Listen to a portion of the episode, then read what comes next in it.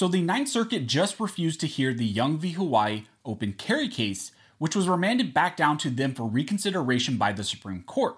So let's talk about this. But real quick before we jump into this video, if you agree it's time for the Ninth Circuit and other circuit courts to finally recognize our right to keep and bear arms, go ahead and hit that like button and subscribe. Also, I want to give a shout out to one of the main supporters of this channel, which is USCCA. Through your membership, you get training, education, and self defense liability protection. So, if you carry a firearm, I highly recommend you take a look into USCCA, and I'll put a link to them down in the details section. So, like I said in the intro, we just received an order from the Ninth Circuit en banc panel in the Young v. Hawaii open carry case. In the order, the Ninth Circuit en banc panel refused to even grant or hear additional briefings in this case in light of the Supreme Court's recent ruling in New York State Rifle and Pistol Association v. Bruen and instead they remanded the case back down to the district court, vacated that prior judgment, and completely punted and stalled this case out. In the order, however, there were judges on the en banc panel that wrote a powerful dissent, which berated the other judges on the panel for refusing to deal with this case and to respect the Second Amendment and our rights. Now, for those who don't recall, Young v. Hawaii is a case challenging the state of Hawaii's open carry permit scheme. The state of Hawaii requires a permit for someone to be able to carry a concealed firearm or even to open carry. However, a permit has not been issued to anyone, either open or concealed, for over 20 years in the state of Hawaii. So, in practice, the state of Hawaii just simply does not issue permits. Mr. Young challenged the scheme pro se in a Hawaii district court, and his case was ultimately dismissed by that district court. In dismissing his lawsuit, the district court determined that Sections 134 9 does not implicate activity protected by the Second Amendment, because that amendment establishes only a narrow individual right to keep operable handguns at home for self defense. Mr. Young then appealed that dismissal up to the Ninth Circuit and it was reviewed by a three judge panel. The three judge panel on review reversed the decision of the district court and held that Mr. Young had indeed stated a claim that Hawaii's open carry limitations violated the Second Amendment. That decision was heavily rooted in history and tradition surrounding the Second Amendment, and the three judge panel there used history and tradition to reach their determination that this law indeed did violate the Second Amendment. That decision was then reheard by an en banc panel in the Ninth Circuit. Ten randomly selected judges, including the chief judge on the Ninth Circuit, made up that en banc panel, which ruled that in their eyes, there is no fundamental right under the Second Amendment to carry a firearm in public, either open or concealed. That ruling made it so that the Ninth Circuit's precedent was that you only have a right to have a firearm in your home for self defense, but there is no right to carry a firearm in public for self defense. They said that pretty much the Second Amendment only protected a right within the home. Again, something very typical that liberal circuit courts, judges, and, and courts had ruled in the past prior to Bruen. That decision by the en banc panel was then elevated to the Supreme Court for review. Young v. Hawaii, along with other uh, Second Amendment cases, sat in a queue waiting for the Supreme Court to rule in that Bruen decision. The Supreme Court recently did rule in Bruen, finding multiple things that directly voided the rationales used in the Young v. Hawaii case.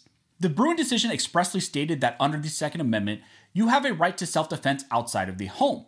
So, unlike what the Ninth Circuit said in Young, the right is not limited to only within your home. But the Supreme Court went even further and reaffirmed that text, as informed by history and tradition, is the entire constitutional analysis when it comes to looking at the Second Amendment and various government restrictions on that right.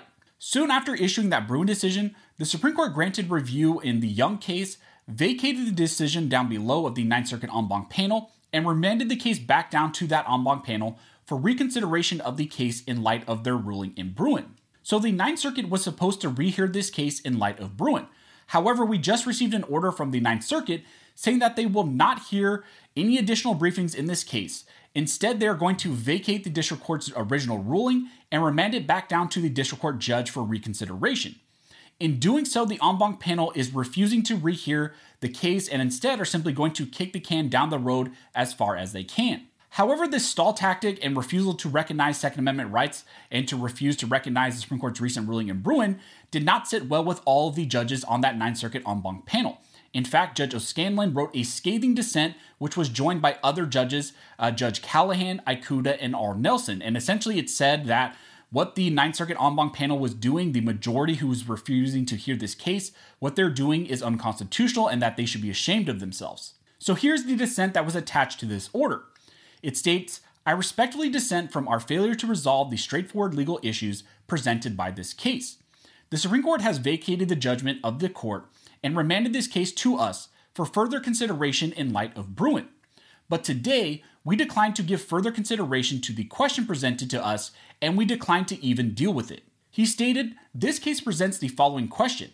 In light of the Supreme Court's decision in Bruen, does Hawaii's May issue permitting scheme violate the Second Amendment right of a responsible, law abiding citizen to carry a firearm for self defense outside of the home? So, after Bruen, the question before us is simple. Nevertheless, our court today declines to answer it.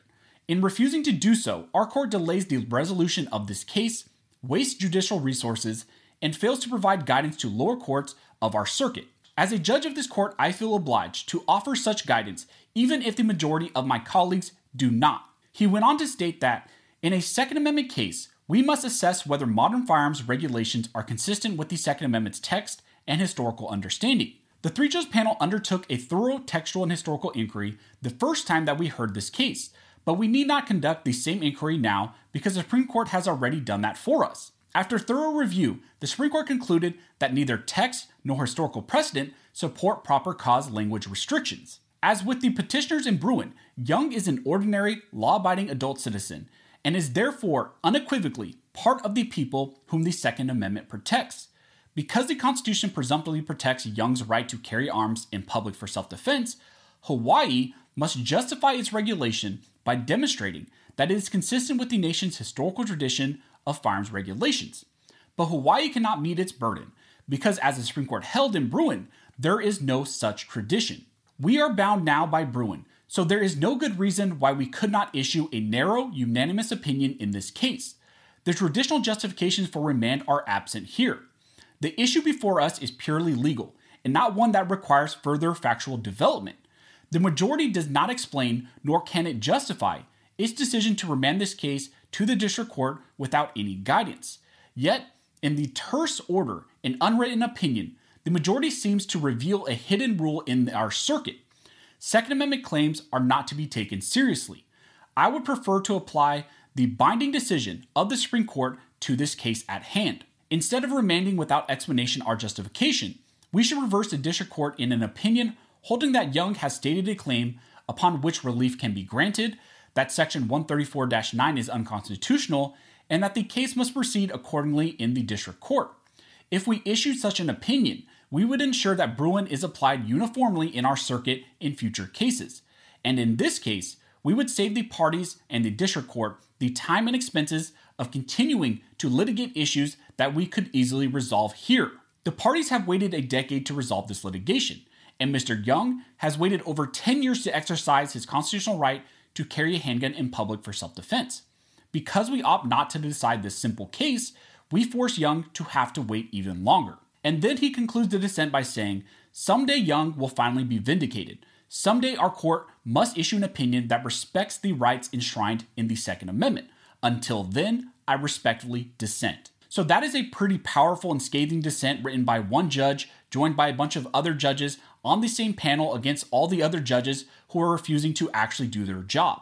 Even judges on the Ninth Circuit are shocked by the open willingness of their colleagues to defy the Supreme Court and to refuse to recognize a fundamental right to keep and bear arms. So that is what's going on in the Young v. Hawaii open carry case. The case is now heading back down to the district court because the Ninth Circuit en banc panel is refusing to hear this case, mainly because they know that the logical effect of Bruen is that they would have to strike down that Hawaii law. So that's where this case is at right now. If you have any questions, go ahead and comment down below and I'll try to answer best my ability. Also, if this video and like support the channel, one of the best ways to do that is to like, comment, and subscribe. All those things help to fuel the algorithm or fuel Al Gore's rhythm. It adds fuel to his jet and signals to YouTube that you guys see value in these videos and in this type of two-way news. Again, I want to thank everybody who likes, comments, subscribes, who hits the notification bell, who shares these videos. You guys are directly impacting these videos, impacting this channel, and helping me to reach and educate more people than I could ever do on my own. So again, thank you so much for all of your support. And as always, thank you all for watching. Don't forget to like and subscribe. And don't forget, this is Built by Arms Scholars, and this nation will be maintained Arms Scholars.